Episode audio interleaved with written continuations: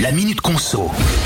Un plan pour nous inciter à faire plus de vélo a été présenté par le gouvernement il y a de cela quelques jours et parmi les mesures les plus marquantes, on peut d'abord parler de ces chiffres. Tiens, 2 milliards d'euros sur les 4 prochaines années pour développer la pratique des deux roues.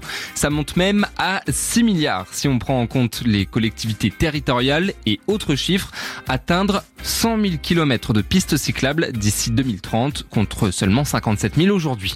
Alors, pour celles et ceux qui travaillent dans la fonction publique, ça devrait être aussi plus simple d'aller au travail à vélo, hein, puisque l'État souhaite équiper euh, tous les sites en place de stationnement sécurisés pour les deux roues euh, d'ici 4 ans maximum. Autre mesure qui nous éviterait d'être à plat, installer des repose-pieds au bord de chaussée pour qu'on n'ait pas à descendre de notre vélo à chaque feu rouge. Et puis enfin, pour encourager les plus petits à se mettre en selle, des sessions de formation à la conduite pour les 6-11 ans vont augmenter ces prochaines années.